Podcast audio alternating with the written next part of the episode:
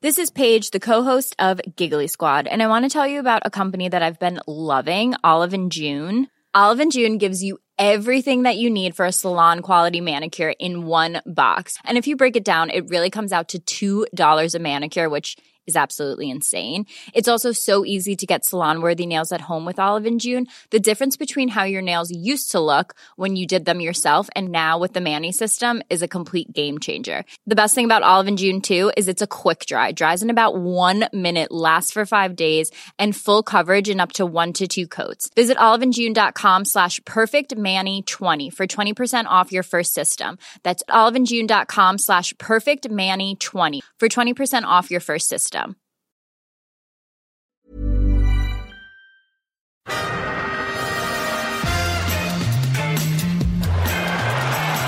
va a llegar el gol del Arsenal. Özil marca, Mesut Özil. ¡Qué golazo de Alexis Sánchez! Esto es un auténtico golazo, fantástico. Minuto 27, lo ha hecho absolutamente todo.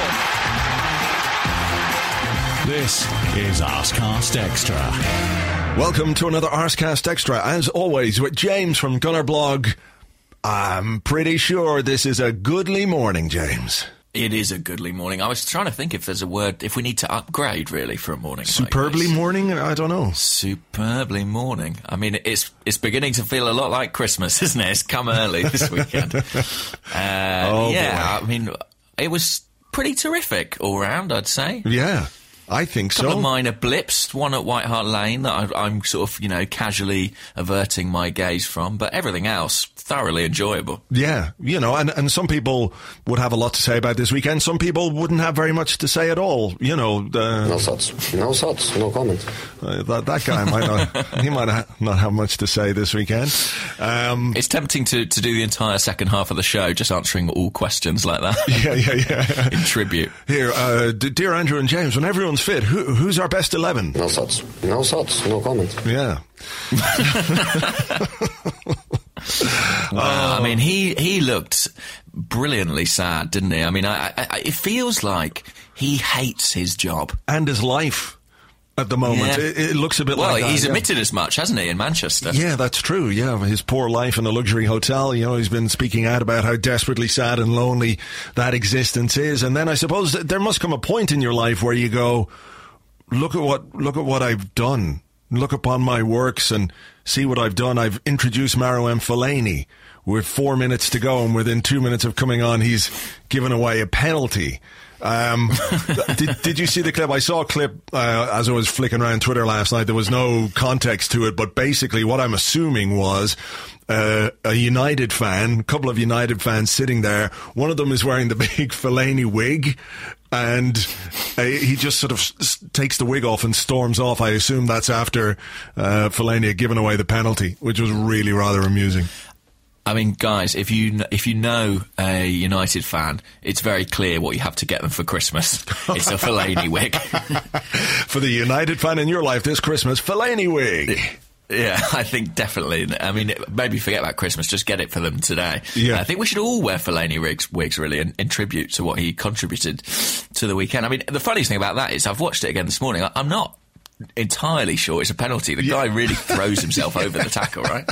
That's what I thought. I thought it was like a little bit clumsy of a tackle, but he didn't stick his leg out. He sort of hung his leg back, and the Everton guy threw himself into him and tumbled over. And it did look at first stage like it was probably a penalty, but when you see the replays, it probably wasn't, or is a little bit generous anyway, to say the least. And that, of course, makes it all the more amusing, because that would inflict more pain on Jose Mourinho. Absolutely.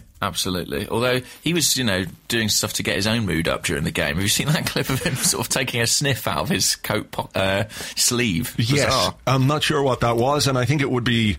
I mean, I know what it looks like. But I think we'd be probably wise not to make any suggestions about what it could be, Yeah, of course. Maybe he just had a cold and he's got some Vicks Vapor Rub on his sleeve. I think it is. I think that's exactly what it is.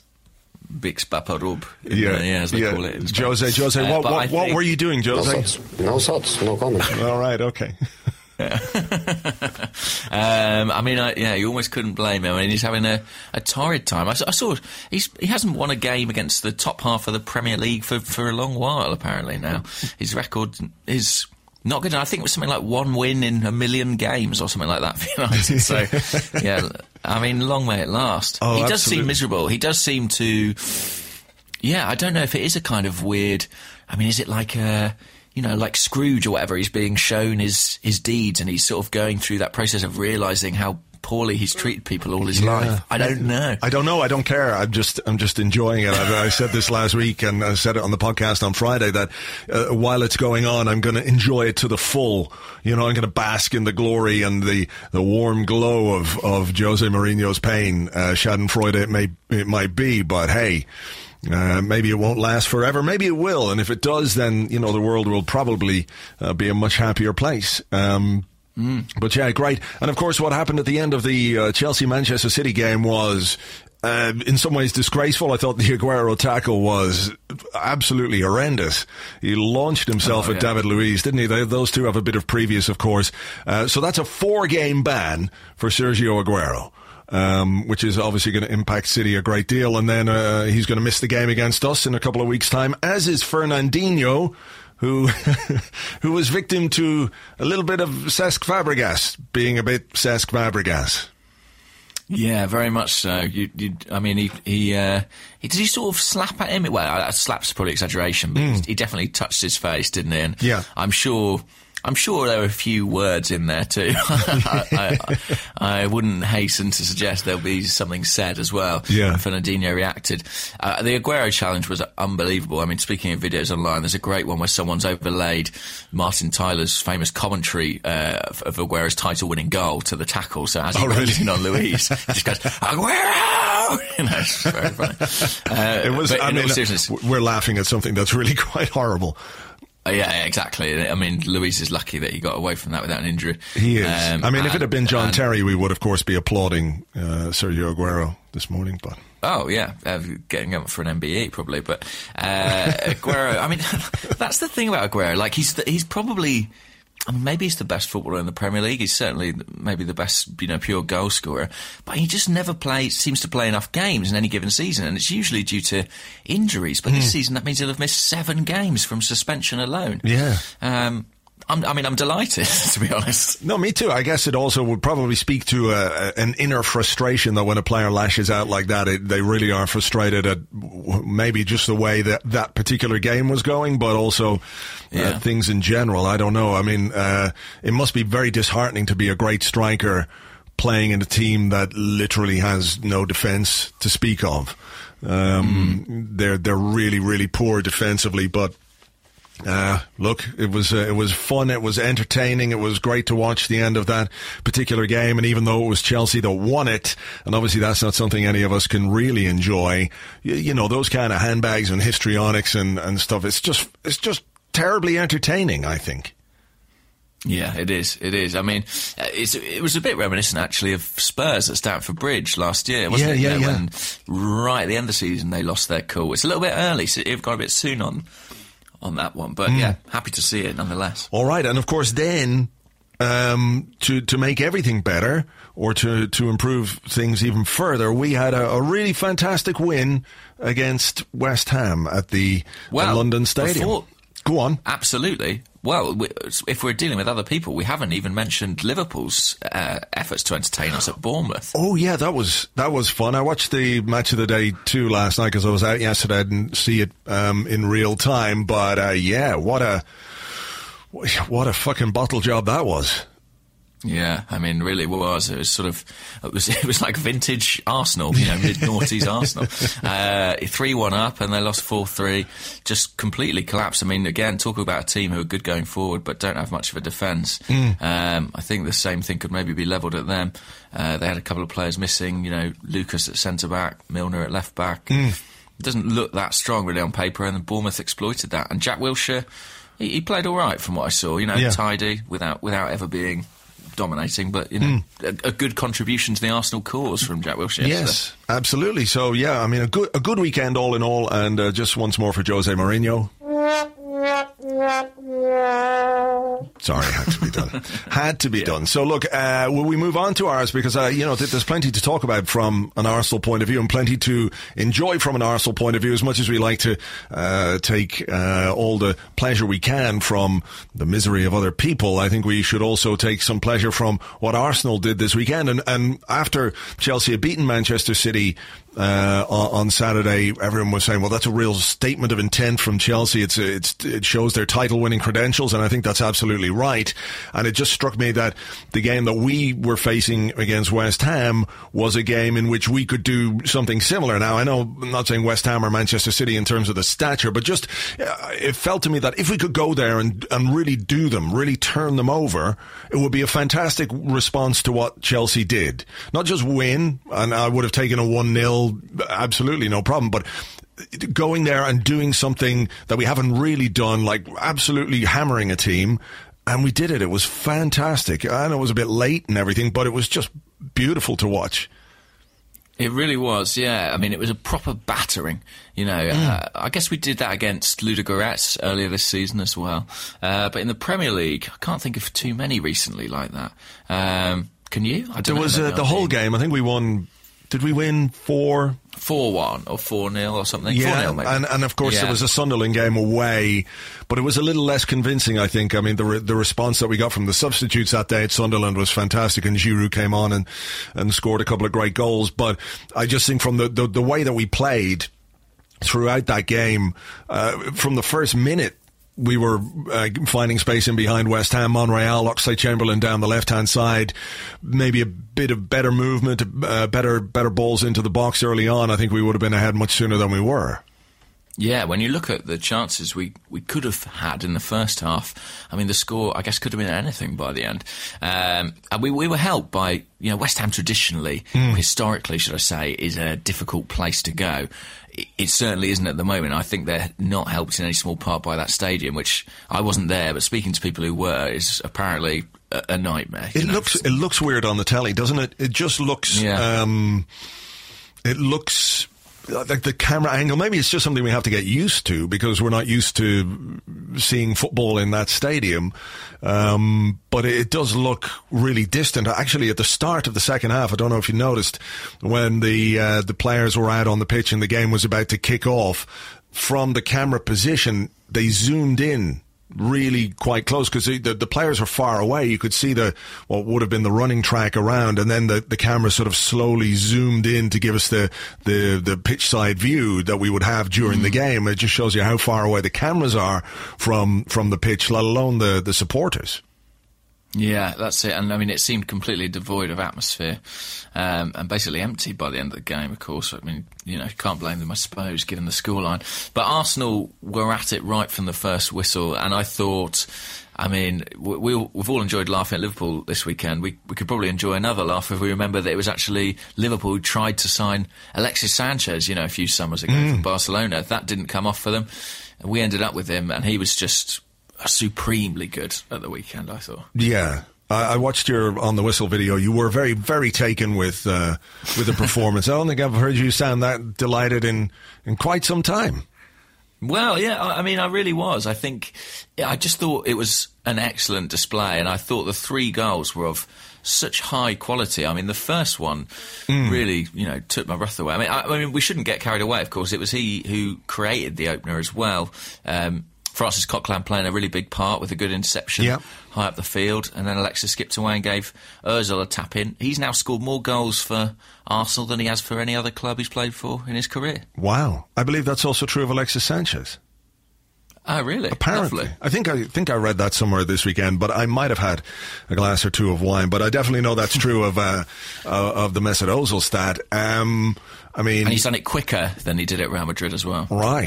Right, and when you consider how many other people are scoring goals at Real Madrid, so I don't know whether that makes any. I don't know why I'm saying. No, I don't know what to conclude from that. Really, no, neither do I. Anyway, he's now also. I mean, I don't know why I'm kind of obsessed. He's matched his Premier League tally for last season as well. So, you know, basically, he's scoring goals now, and that's a good thing, right? Do you think that the fact that Ozil was there, sort of scoring goals and playing further forward, certainly much less deep than he has been in a couple of the recent games, was because we had Granit Xhaka in midfield. I know we're going to talk a bit more about Alexis, and we're going to talk more about the goals and some of the other players, but I thought Xhaka was really, really good in a not particularly flashy or showy way, but what he did was really efficient. Some of his long passing was absolutely superb.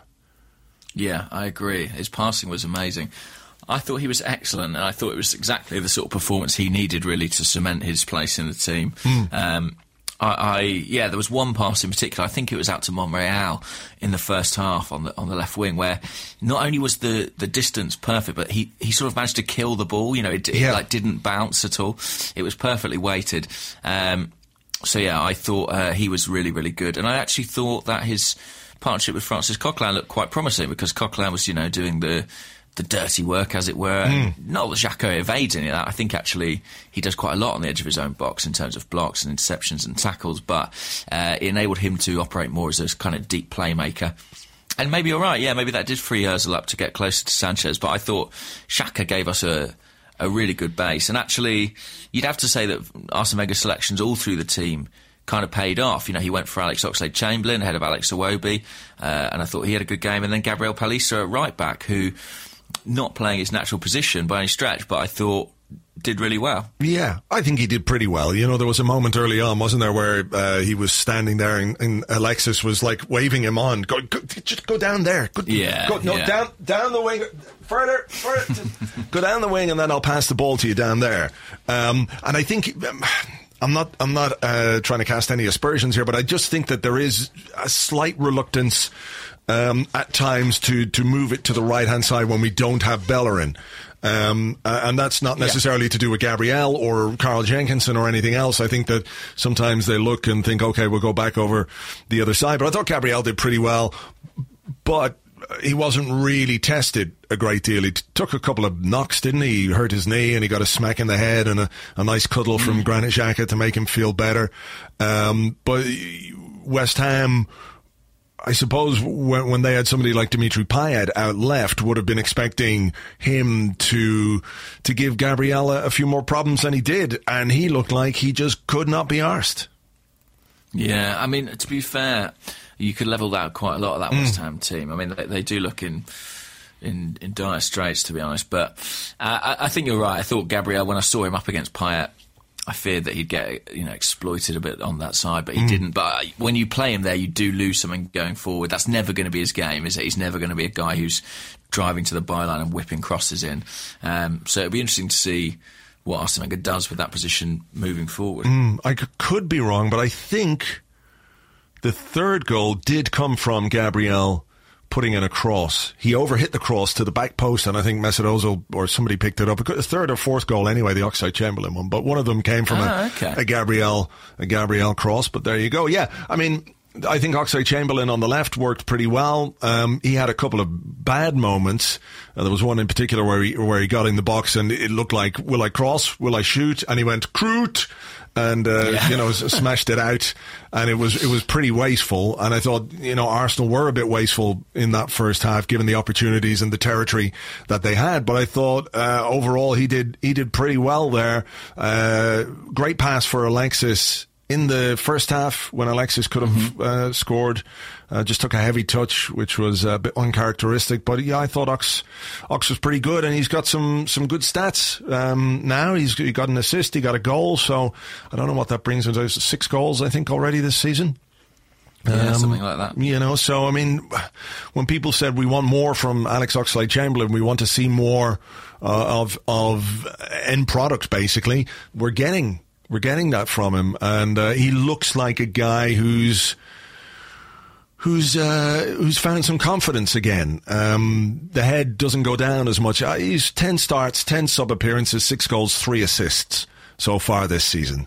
So, compared to the last couple of seasons, that really is a step forward. And he gives you... I mean, Arsene Wenger spoke about the power he gives you on the counter-attack, and that was really noticeable watching... the match at West Ham. Every time we broke forward, he seemed to be integral to it. But so yeah, I thought he did really well. I mean, basically, it was an interesting one because it was kind of like we were so dominant in the first half, and we could have scored more goals, we didn't, and you did slightly fear then that we were going to allow West Ham back into it, especially with the kind of ongoing soap opera about will Andy Carroll come on or not. I was just about to mention that actually. It was ridiculous, wasn't it? I mean, I know Andy Carroll scored a hat-trick against us in April, and, you know, that feeds into the story of the game and what a threat he can be. So it's not like we're unaware of that. But this, they seemed just a little bit obsessed with what Andy Carroll was doing. Andy Carroll is warming up at halftime. Andy Carroll's getting ready to come on. No, Andy Carroll's put his bib back on. Andy Carroll's sitting down again. Andy Carroll is just sitting there being Andy Carroll. At one point, they did literally cross to him to inform us that Andy Carroll was smiling on the BT score. Go on. It was kind of surreal, and also, after a while, you know, it took him some time to be introduced. I began to wonder: is he even fit? Is he just there as a kind of strange totem to try and spook us? Do you know what I mean? I think send him out. Sorry, you go. No. I was just gonna say, yeah, it did seem like that. That you know, just his sheer presence. His aura, his Andy Carroll, Old Spice, Blue Wicked Musk would cause us some problems. But, you know, it was 1-0 when he was about to come on. Just as he was waiting on the sidelines, Alexis scored his first goal. Absolutely sensational goal. Andy Carroll came on, and I think his first touch was to, like, clump the ball out for a throw. So... yeah. It was a bit of an underwhelming intro, even though he did score, of course. Yeah, he did score, actually, and Arsenal probably were a little bit guilty on that goal of just not reacting to Payet's free kick. As quiet as Payet was, it was a great free kick. And three West Ham players were kind of running in to knock in the rebound, pretty much unaccompanied. So, we can't have too many complaints about losing the clean sheet there. But the whole Carroll narrative that ran through the game... it was kind of funny that the moment he was introduced, when the game was relatively finely balanced, West Ham were making some semblance of recovery. That was the moment that Alexis, you know, seized upon the opportunity to score. And it was, I mean, that was an audaciously brilliant goal, I thought, that first goal. Oh, it was brilliant. Yeah, I do think, like, there's been a lot of talk, understandably, about his third goal. But the first one is... I mean, there aren't many players who could score that. No, it was amazing. The first touch was absolutely sensational, wasn't it? Because Mustafi really fizzed that ball into him, and he flicked it around the defender, held him off, shaped the shoot, shaped again, and then lashed the shot across the goalkeeper from what was a really tight angle. You would expect... I don't know if you'd expect your goalkeeper to save it from that kind of angle, but... he just had no chance. It was absolutely brilliant centre-forward play that if any player in the world had done, people would be, you know, completely creaming themselves about that goal. So for me, as much as I loved the third goal, I did love the third goal a lot, just the way he sat the goalkeeper down and did the little dummy and the chip. It was the goal of a man of huge confidence. For me, the first goal was the best out of the hat-trick. Yeah, me too. Me too. And also the timing of it is so important. You know, it's like that American expression about a player being clutch, you know, coming through in clutch moments. It's at the point where the game is sort of very finely poised and he was the guy. He was the guy, he stepped up and he made the difference. And from that point on, it sort of became a question of how many, really. Yeah. I mean, it's, you know, sometimes you have a game like that and if Andy Carroll had come on and equalised...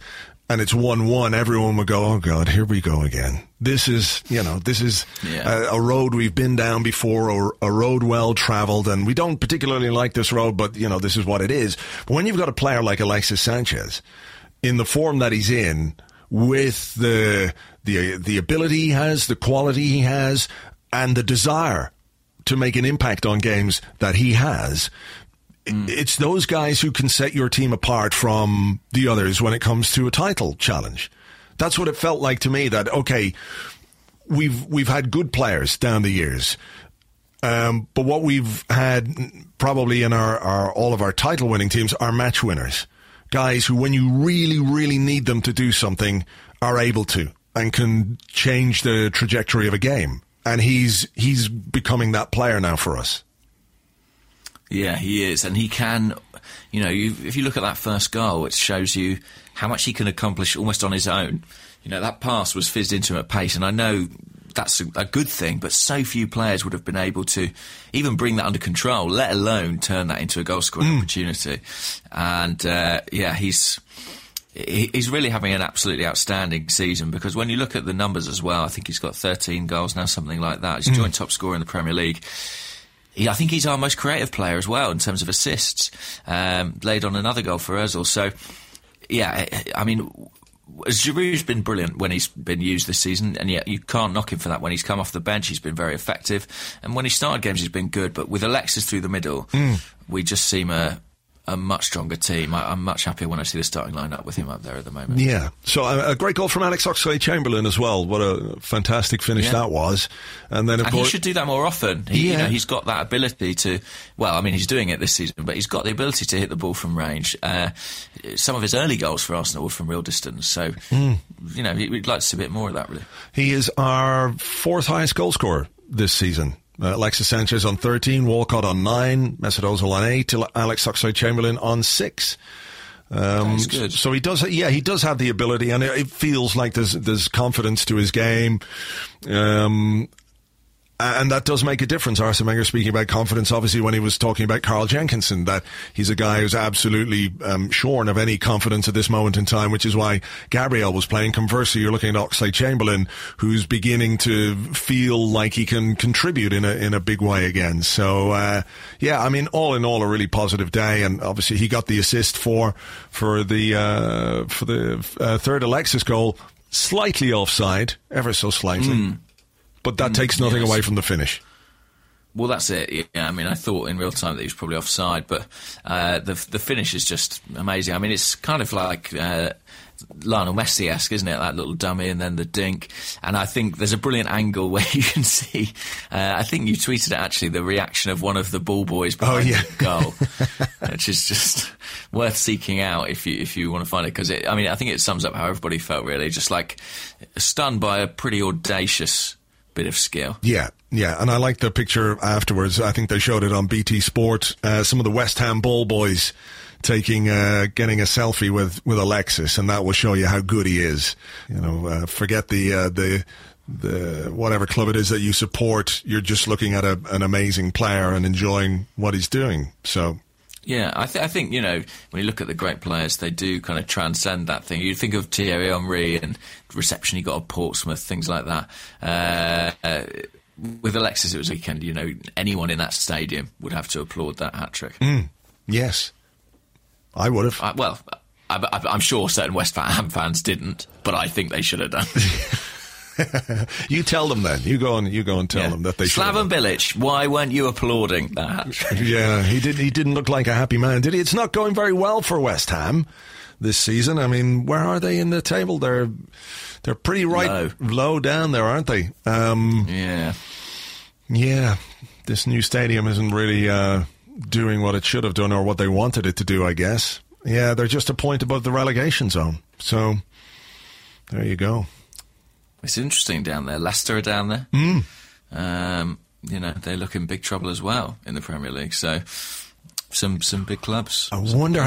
Surely it has never happened before that a team has won the title one season and been relegated the next. Has that? I don't think that's ever happened, has it? No. I mean, surely what could, if they were to go down and see what could never happen, is to come up, win the title, and be relegated in the space of 4 seasons. Oh, that would be amazing. Is it 4? I think. Yeah, or was it 3? So they came up. They only had 1 year in the Premier League before they won it. Jesus. So yeah, I'm putting some money on them to go down, just to sort of complete the bizarre, weird trajectory of whatever's happening to Leicester City. Yeah. And win the Champions League at the same time. Yeah, that'd be quite a double, wouldn't it? Jesus. It'd be amazing. So, yeah, look, a really positive weekend then from an Arsenal point of view. Anything else that caught your eye over the course of this? I'm just trying to think. Well, there was the Classico, but, of course, we didn't see it in this country because it was within the 3 p.m. blackout. Oh, so it wasn't televised. Yeah, I couldn't watch it either. I was out trying to buy some ducting for an extractor fan. That was my exciting weekend. So we all had exciting weekends. No wonder you had such a good one. Yeah, that was crazy times, let me tell you. I don't think so. I mean, I think, you know, we covered most of it. I mean, it's mainly Jose Mourinho being sad, isn't it? That's the real excitement. No thoughts, no comment. Yeah, it really is. Exactly. Nothing further to add. Nothing further, Your Honour, other than to just sit back and laugh and enjoy and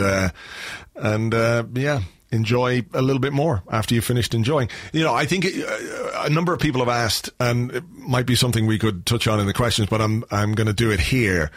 When we spoke at the Arsecast Extra Live, the live show the other week with Amy and Philippe, we were talking about fuck-off wins. That, you know, you have these fuck-off wins which give you confidence. A number of people have asked, was that a fuck-off win? I don't know. We'd have to ask Amy, I guess, because it was her term. I mean, it definitely felt like we told West Ham to fuck off. Yeah, fuck off, West Ham. Was it as much of a fuck off win as Chelsea's win? I suppose that's the question, isn't it? I think their win at City was definitely a fuck off win because it was a close game, one in which they could have lost, and yet they got the win, and quite emphatically so. We were very good against West Ham. But I think, I don't know, I do wonder how much their inadequacy contributed to that. I mean, are you classing it as a fuck-off win? It's a fuck-off scoreline.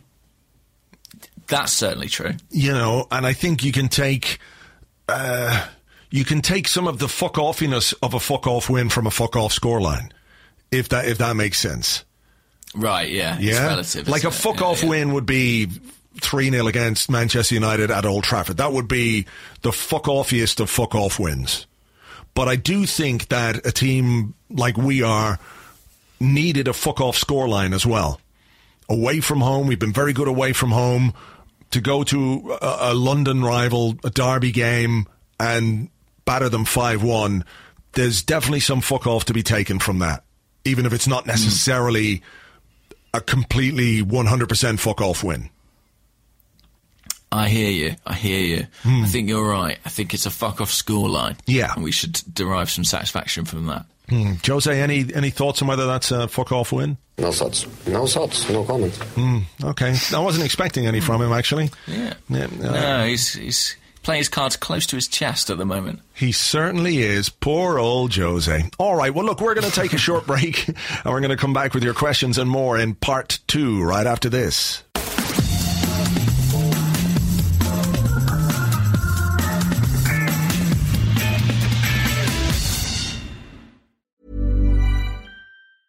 Jewelry isn't a gift you give just once. It's a way to remind your loved one of a beautiful moment every time they see it. Blue Nile can help you find the gift that says how you feel and says it beautifully, with expert guidance and a wide assortment of jewelry of the highest quality at the best price. Go to BlueNile.com and experience the convenience of shopping Blue Nile, the original online jeweler since 1999. That's BlueNile.com to find the perfect jewelry gift for any occasion. BlueNile.com.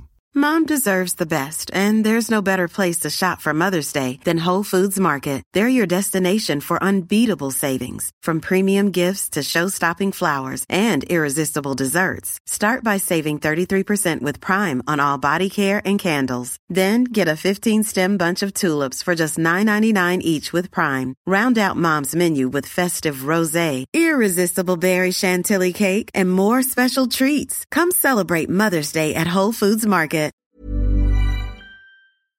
Welcome back to the Arsecast Extra. This is part 2 of the show where we answer the questions that you sent to us by Twitter at GunnerBlog and at Arsblog, and also on the Arsblog Facebook page, which is facebook.com/theArsblog. But James, tonight you're going to be representing at the FSF Awards. I am. It's going to be, it'll be lovely. Stiff competition, though, in the best podcast category. Yeah, there is. Big boys in there, in fairness. But, of course, what you're going to do is go along to these awards. You're going to go into the back of the hotel, the Renaissance Hotel, beautiful place that it is there at King's Cross, and you're going to don the outfit of a waiter. What you're going to do then sneak into the kitchen, serve lasagna to all the other contestants that we face. Tottenham lasagna. You know what I'm talking about here. I know what you're on about. Before that, of course, you will have gone to any of the local pharmacies and bought up every single packet of Imodium that they have. So there can be no relief for our competition, and they will be vacating their everything. They'll have to vacate the premises, and you will be left to pick up the award by default. I think that's how it's going to go. That's the kind of win we want. Would that be a fuck-off win? Oh, that would be an absolutely fuck-off win. Fuck off, go shit yourselves win. The ultimate. Absolutely. Ultimate. No, we should say that, you know, all the other podcasts are very good podcasts, and there's no ill feeling whatsoever. We just really, really want to win. We really want to win, yeah, and we hope you shit yourself so that we can. And thank you to those who voted as well. I know we put out a couple of shout-outs asking for votes, and people said they did, so thank you very much. Thank you, and to all the people who didn't, if we don't win, it's all your fault! You damn you! God, unless you legitimately prefer one of the other podcasts nominated, in which case, fair enough.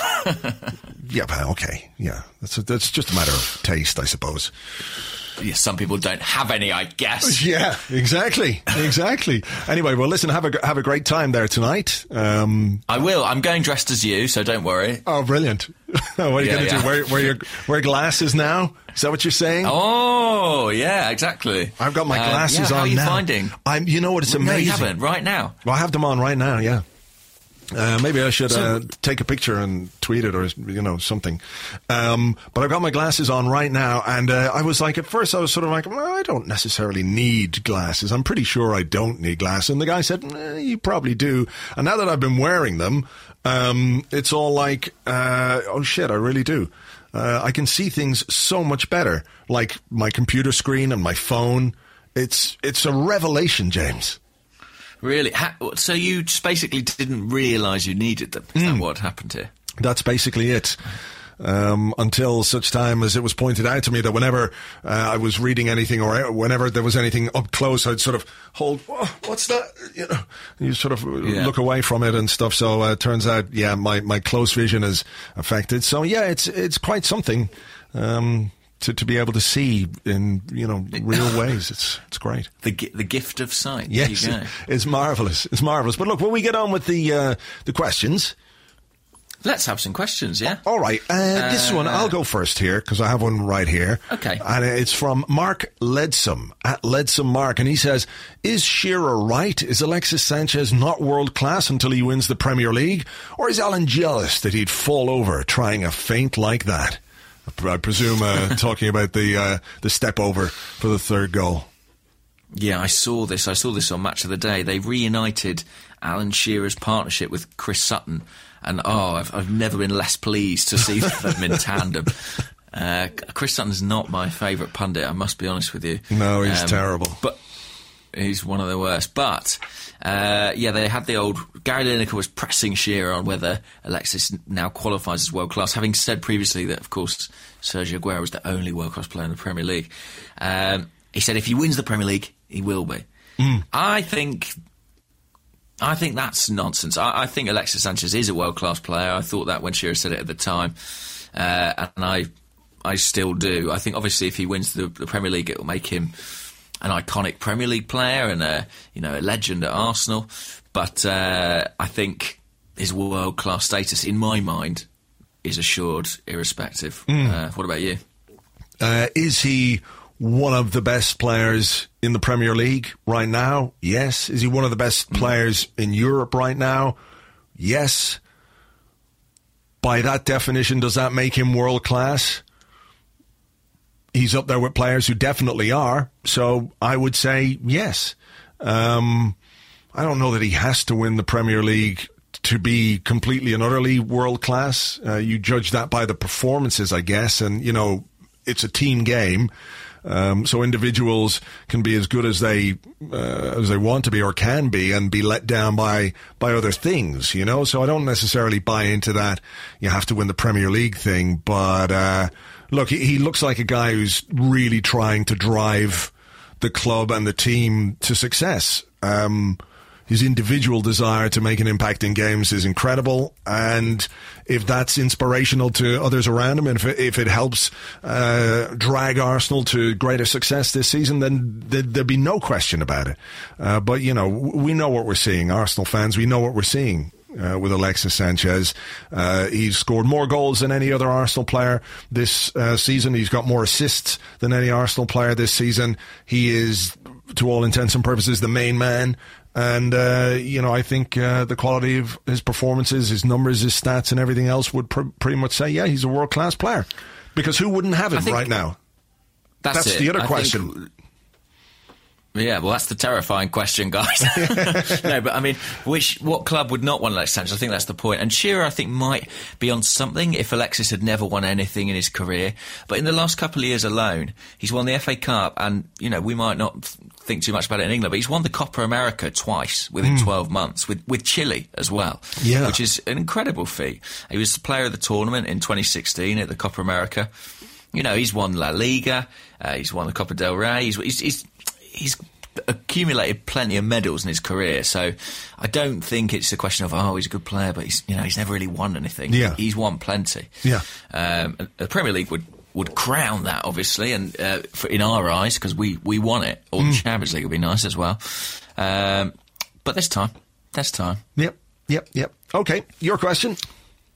My question. Okay. So this is something I tweeted about the other day. But Jazz, who's at JazzAFC, says, where do Alexis's 3 goals at West Ham rank among Arsenal's best ever hat-tricks?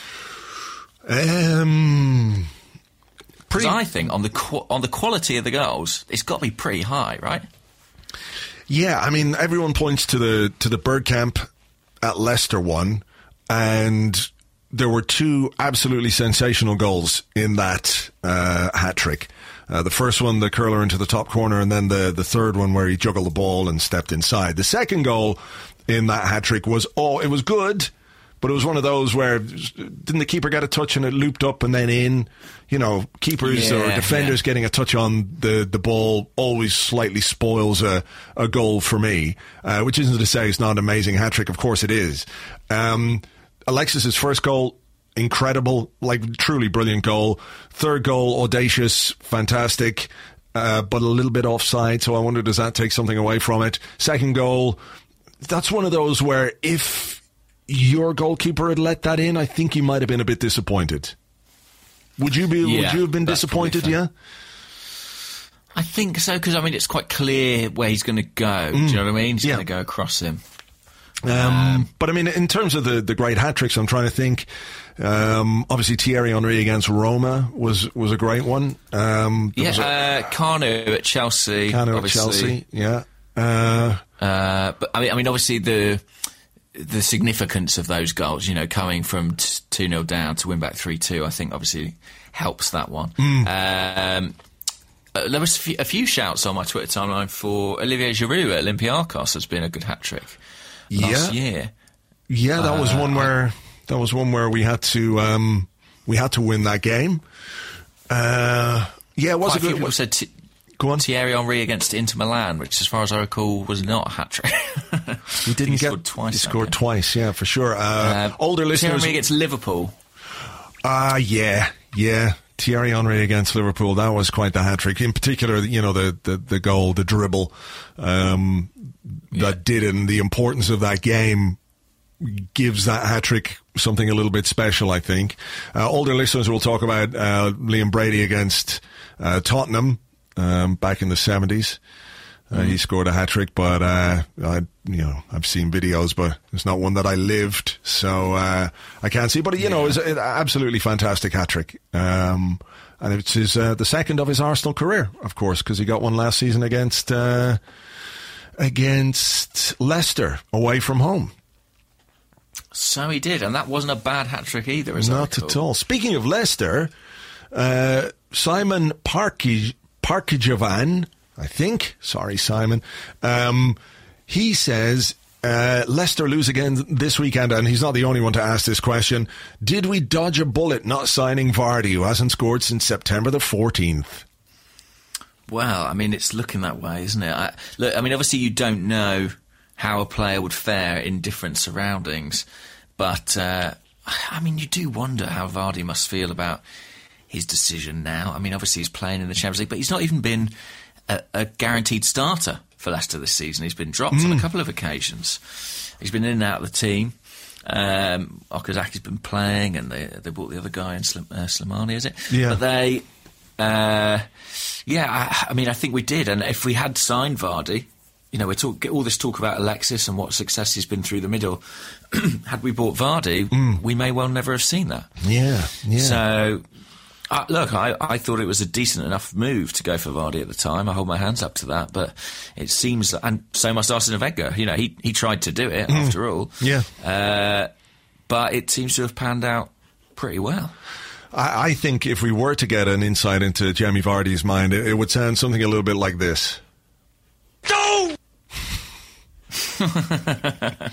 Yeah, that's good. I thought it was going to be another Mourinho no comment, but you've got quite the soundboard there. Yeah, for sure. And I reckon that might go for Mahrez as well. Yeah, possibly. Is that your door? It is my door. Don't worry. Someone else can deal with that. I'm not going to answer it. Okay. Well, I mean, it would be exciting, but I mean, I'm going to just leave it unless it rings again. Speaking of Mahrez, I mean, while we're on it, I sense there's probably no appetite from you to go back for Jamie Vardy. But would you still be keeping one eye on the Riyadh Mahrez situation, or do you think he's been stained by Leicester's poor performance this season too? I don't know if he's been stained, but I think he had the chance. I think it could have happened this summer, and he chose to stay at Leicester, and, you know, fair enough, that's his decision. He was loyal, but, you know, someone said, was it someone? I think it might have been Shearer, and I found it strange to, you know, agree with anything that he said, but he was hinting essentially that players like Vardy, like Mahrez, who'd been given brand new contracts by Leicester, big money contracts, as a reward for what they did last season.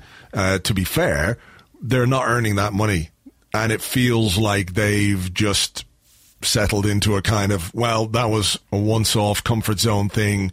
So, yeah, they're really not providing any value for money there. I mean, it's interesting. A number of people have been asking today as well. Chris Kingle is one, at Mr. CJ Wright.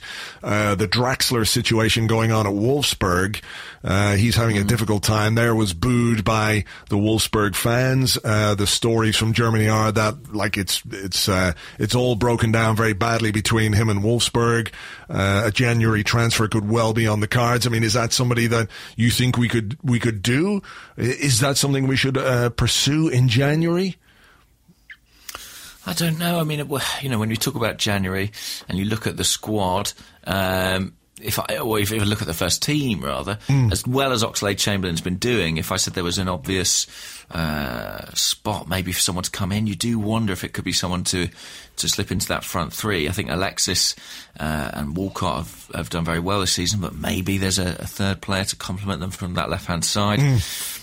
Draxler could be that guy. You know, he's not playing like it right now. But the talent is obviously there. There's been long-standing interest from Arsenal, so yeah, that could be one to watch. Maybe, I mean, I guess if it happens, it'll be because it's kind of opportunistic. It's the time to do it. It's a deal that can be done, and it's cheap and practical. I don't think it would be cheap, whatever happens.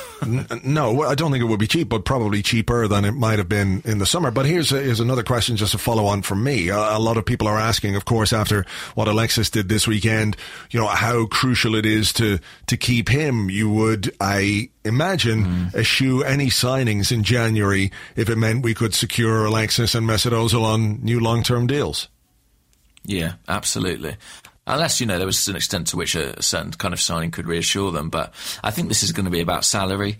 You know, I think it was talk in The Telegraph in the past couple of days about them wanting to have parity with the top earners at the likes of Manchester United. I mean, that's big money, you know.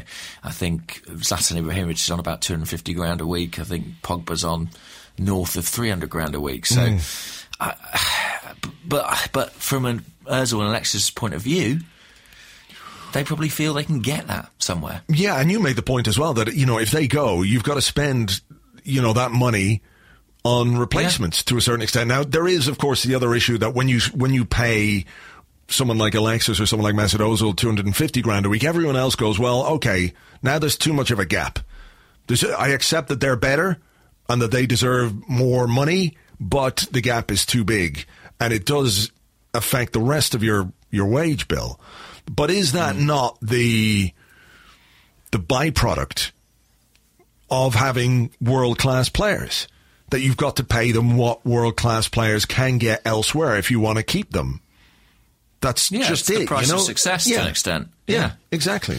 I mean, it's like when people used to say, oh, it's terrible the way, Barcelona and Real Madrid and all the big clubs across Europe, they covet our players. Back in the day when it was Thierry Henry, when it was Robert Pires, when it was Patrick Vieira, when Cesc Fabregas, Barcelona, all these links. But that's what happens when you have really great players. Other teams want them. They don't want the fucking guy who's like 5-6 out of 10 every week. They want the guy who can give you 10 out of 10 and do it 8 out of 10 most of the rest of the time, So it's just something that you have to contend with. And when you've gone out and you've bought these players for big money and helped them develop into better talents, I guess, then, you've got to do what it takes to keep them. I completely agree. I mean, look, right now, Alexis, will feel that he's in an incredibly powerful position in terms of his contract talks. Ozil too, but I think particularly Alexis, the way he's playing. Arsenal don't have much choice, really. If they want to keep him, they're going to have to pay him close to what he wants. And I'd suggest it's worth it. I really would. I do think that if you're looking to replace someone like him, it's going to cost you a lot, tens and tens of millions of pounds to find a player of that calibre. If you can find one. That's the real question. How long have we been looking for a centre-forward of this quality? And we've got one now. We've spent years trying to get somebody like this. I mean, it was interesting. Sorry, go on. No, I just don't see... I mean, we can all say the name Antoine Griezmann, but it doesn't mean that we can get him. So of course. It's not really this. It's impossible. It's difficult to know if we could ever replace it. Yeah. I mean, it's like when we got the news about Santi Cazorla last week, and Arsene Wenger's asked, "Are you going to go out and buy somebody in January to replace Santi Cazorla?" And he said, "Well, look, we've got plenty of midfielders, but you don't just go out and buy another Santi Cazorla because there isn't a guy out there really who can do what he does." In his very unique way, that he's a fairly special talent, as is Alexis Sanchez and as is Mesut Ozil. So I think the club are really going to have to push the boat out here, because losing one or either of them, it would just send such a terrible message, I think, about what our ambitions are and what our stature is, and we've got to keep them, and that's going to mean probably a structured deal in some way or another, that their main salary isn't quite as big as it appears, but there's a signing on fee or there's image rights, so there are things that they can do to make sure that their earnings are on a par with the best players in the Premier League. And they are two of the best players, certainly in the top five, both of them, in the Premier League. And I can understand why they want the money that they want. I mean, signing on fee might be a smart way to do it. I don't know how these things always work, but that seems to make sense, right? That if only you had somebody in your family that you could ask, James. Yeah, well, absolutely. I mean, I will, but I think, these figures are going to be absolutely enormous. Do you think their futures in any way linked? Do you think if you're Alexis Sanchez or Mesut Ozil, do you think if you see one player going, that would affect how you felt about the club and vice versa? Maybe, yeah. I mean, I think if we could sign one, then it goes a long way, or some way at least, to convincing the other that the guy... I mean, those two seem to have a special relationship as well. They seem to get on well on the pitch. They look for each other all the time. They know they're the best, don't they, basically? Yeah, I think so. It feels like that. I think so. And, I mean, you could see if, for example, Alexis announced tomorrow, I'm not going to stay... then maybe Mesut Ozil would have a rethink, and vice versa. There could be a fairly strong link between the two, yeah.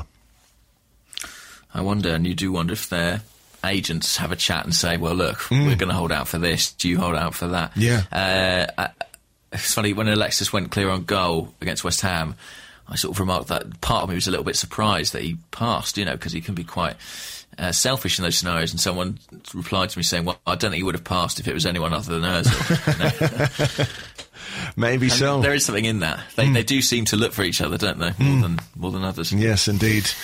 All right, I think it's your question. I think it is, actually. Let's have this one from Mark Starling, who's at MarkStarling5 on Twitter. He says, would you rest the big boys, Özil, Sanchez, etc., against Basel? I would be slightly tempted, a little bit, to be honest. It would depend on how they're feeling. What you don't want to do is necessarily interrupt their momentum or their confidence in how they're playing. But if you look at what's coming up, there's some big games in the Premier League. Obviously, Everton, we've got Stoke, we've got Manchester City coming up. I would be tempted to sort of rotate a little bit, all right, and see what we can do against Basel. I wouldn't not bring them, but I would be definitely tempted to rest them a little bit from the start. If we need them, we can bring them on, but you've got to have a bit of faith in the rest of the squad. You know, Olivier Giroud should be back, Lucas Perez is there, Alex Iwobi can come in. You know, there are options. Aaron Ramsey, exactly. There are options to keep things relatively fresh. And, you know, as much as people want to complain about what happened last week in the EFL Cup against Southampton, there's no doubt in my mind that the fact that we didn't play any of those big boys in midweek had an effect on our performance against West Ham. And that's the trade-off, you know. It's keeping those players fresh for the Premier League. Obviously, you want to win the game. You want to hopefully win the group. And I think we can do that with the squad that we've got against a team like Basel, not underestimating them in any way. But I do think that it probably would be wise. What do you reckon? Here's another question. Right. Do you think Arsene Wenger will rest the big boys? I'm not sure. I've found it very hard to second-guess him this season. Normally, you can sort of say, oh, I think he might do this, I think he'll do that. But it's been much more difficult this season, that some of the decisions he's made haven't been quite what you would expect. I mean, he's been a bit more willing to take risks and stuff with players. So, I mean, it wouldn't surprise me if he just played more or less the same team that beat West Ham. But I think there is room to make changes without it necessarily disrupting too much. Yeah, I think he'll go with a very similar team, if I'm honest. I think he'll try and keep that momentum going. And I think he is eager to try and top the group, you know, at any cost, really. But I personally would probably rest and rotate a little bit, especially given that it's going to be very hard to top the group. We really need a favour from Ludogorets, you know. Yeah, PSG lost at the weekend, though, so... They did, indeed, yeah, heavily so, 3-0 to Montpellier. But I haven't actually looked at that game. I don't know if they were resting players with the Champions League in mind or what have you, but we shall see. I would be tempted to rest a couple. It's Stoke, is it, at the weekend after that? Yeah, Stoke at home, so... Yeah. All right. Should be all right, but we'll see. Yeah, all right. Here is a question from James, another James, at Barrier Freeman. And he says, what advice would you give to someone who appears to have fallen out of love with football, as I seem to? Hashtag Arsecast Extra. That's very sad. I mean, I'd say review the events of this weekend for a start. And I think if those can't get you back into love with football, if Jose Mourinho's sad face can't make you love football again, I don't know if there's any help for you, really. I agree, and obviously the Alexis Sánchez thing that I would agree, but, you know, I would also say that sometimes it's really important to be able to take a step back from football.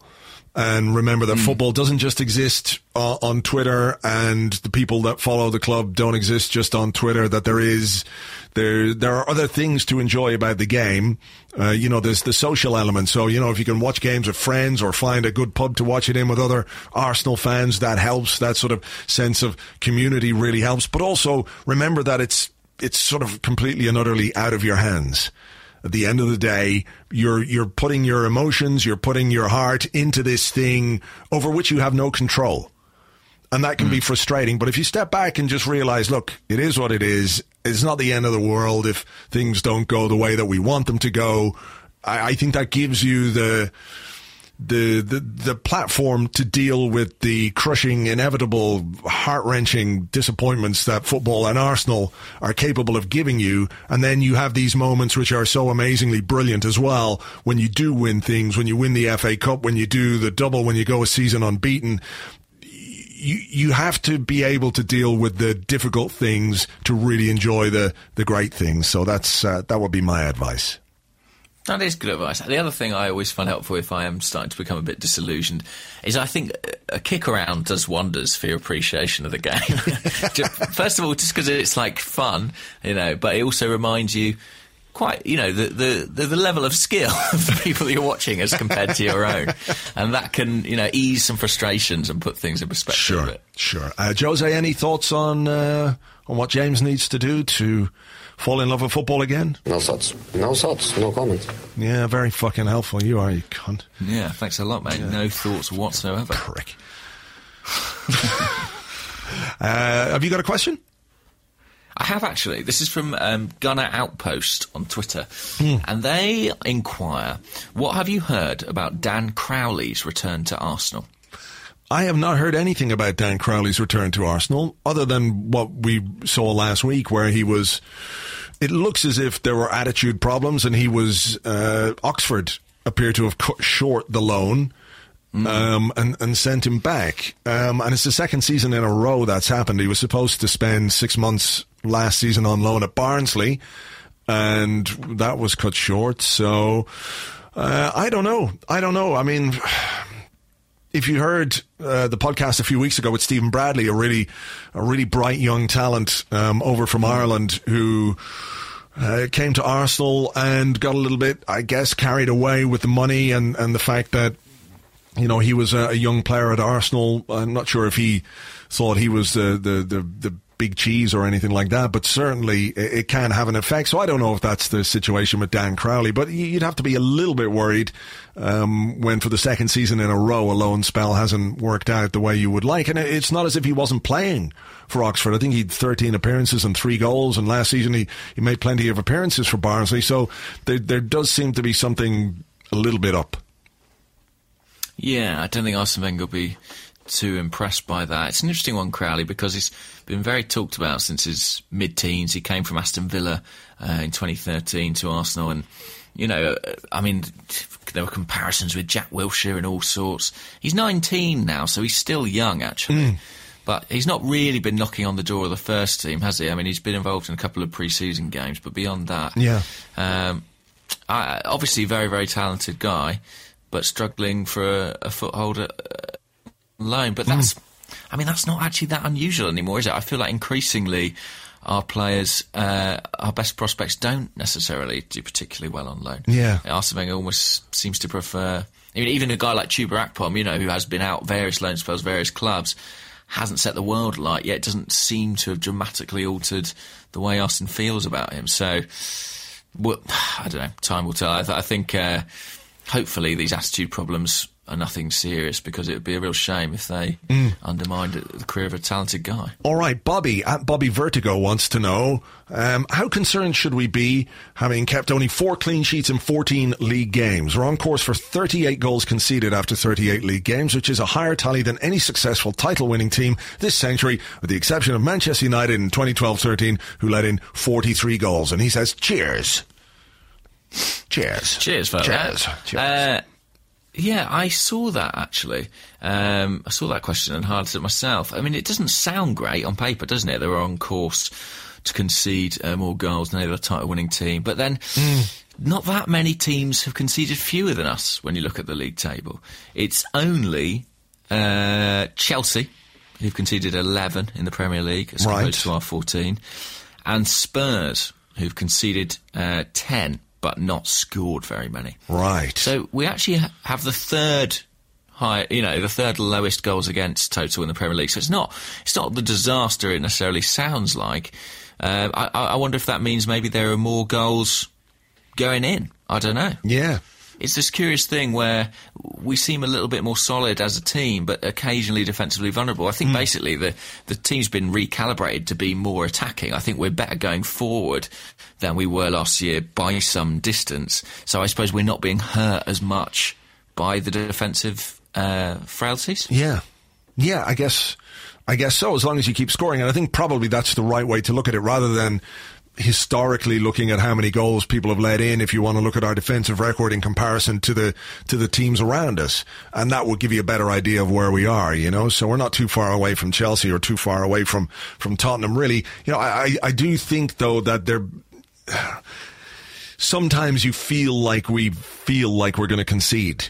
Do you know what I'm trying to say there? That we always feel a little bit vulnerable. Now, whether that's just me being fatalistic and looking at every available opportunity for the opposition as a clear-cut chance, but I think to a certain extent we have got away with it a little bit defensively this season. There have been moments where, had the opposition been more clinical or more efficient, then our season might not be going quite as well as we would like. But then again, that's part and parcel of football as well. But I think we could do with just being a little bit tighter at the back. But I don't think we have to be especially concerned, as long as we're clicking from an attacking point of view. When that vulnerability that you have is coupled with, I guess, an impotence up front, then you'd be really worried. But I think this is a team, when you look at the players that we have for those front three positions, it's a team with plenty of goals in it, so I think we can get away with it. They say leagues are... They say, I don't know who they are, probably people like Chris Sutton, but they say leagues are founded on good defences rather than good attacks. Do you think there's truth in that? Yeah, I mean, look... if you're difficult to score against... then your chances of getting points from a game are increased, particularly if you can couple that with some good attackers. But yeah, look, George Graham's teams that won the league were famously defensively solid, weren't they? And I don't think we're ever going to be a truly outstanding defensive team under Arsene Wenger. I don't think we've... It's just not the way that we play.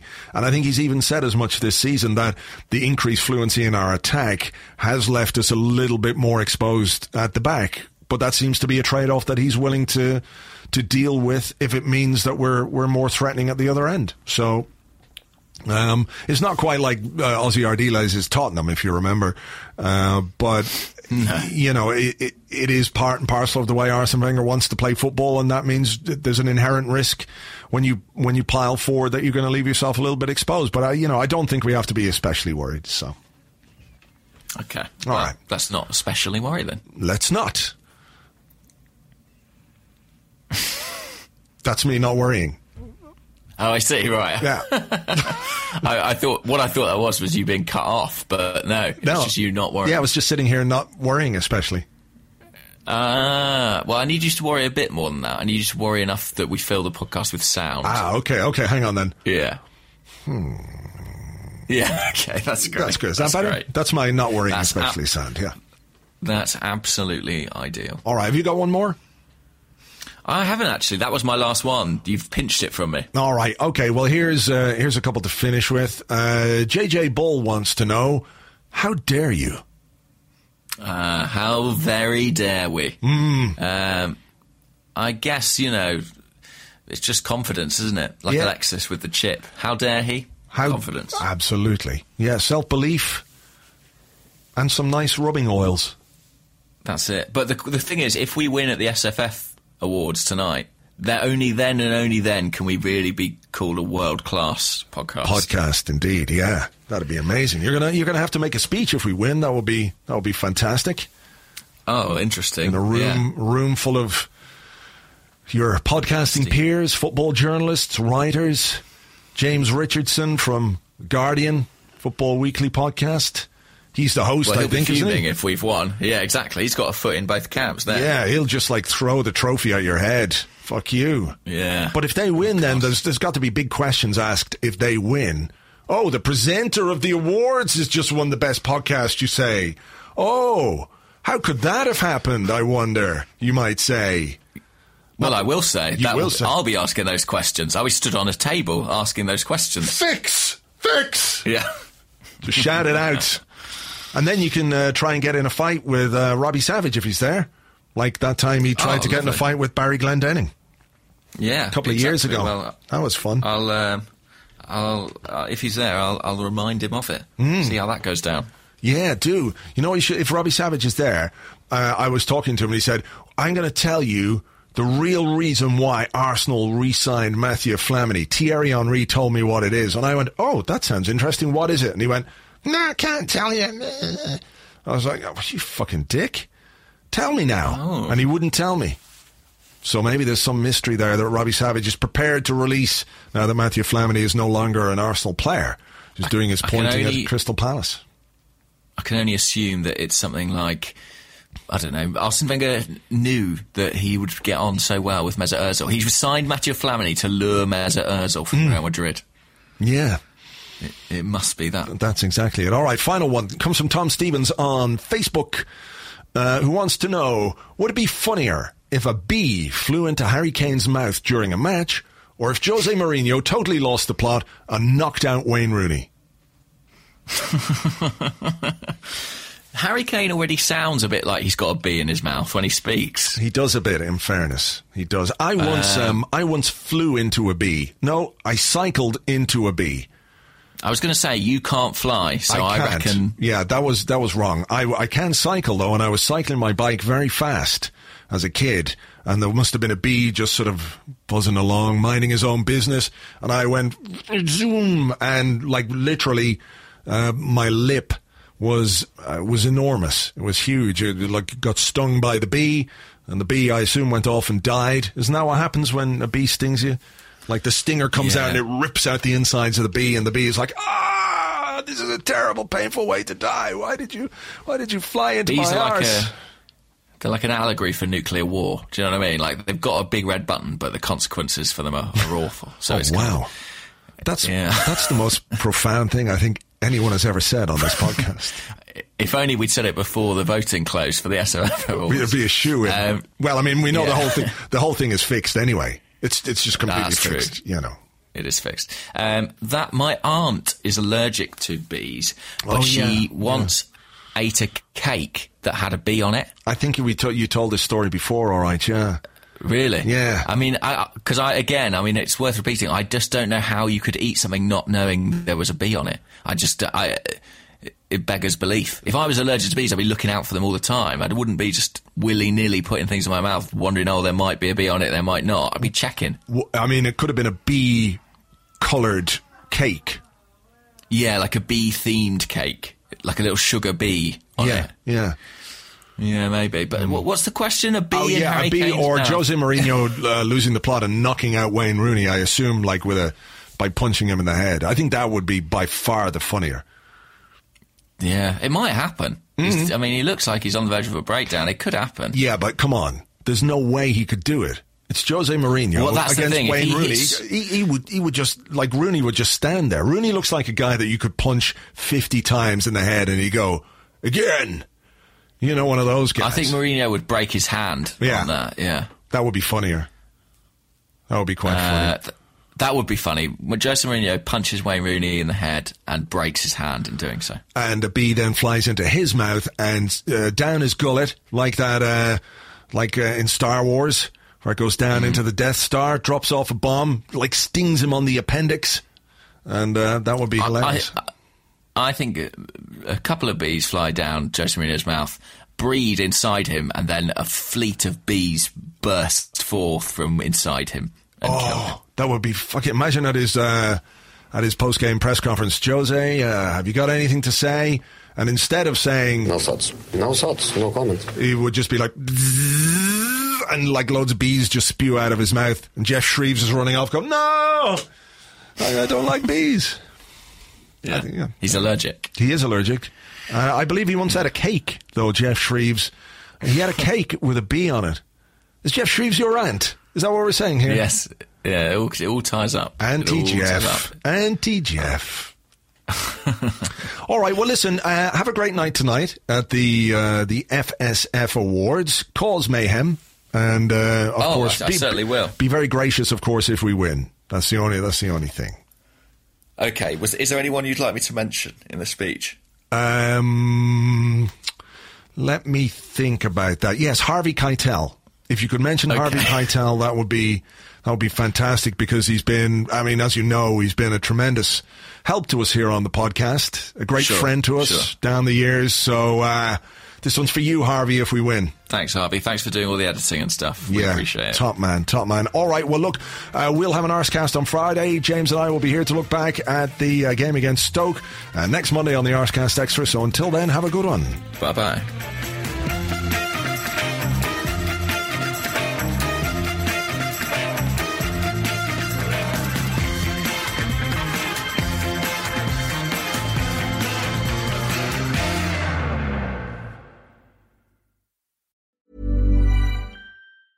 Mom deserves the best, and there's no better place to shop for Mother's Day than Whole Foods Market. They're your destination for unbeatable savings, from premium gifts to show-stopping flowers and irresistible desserts. Start by saving 33% with Prime on all body care and candles. Then get a 15-stem bunch of tulips for just $9.99 each with Prime. Round out Mom's menu with festive rosé, irresistible berry chantilly cake, and more special treats. Come celebrate Mother's Day at Whole Foods Market.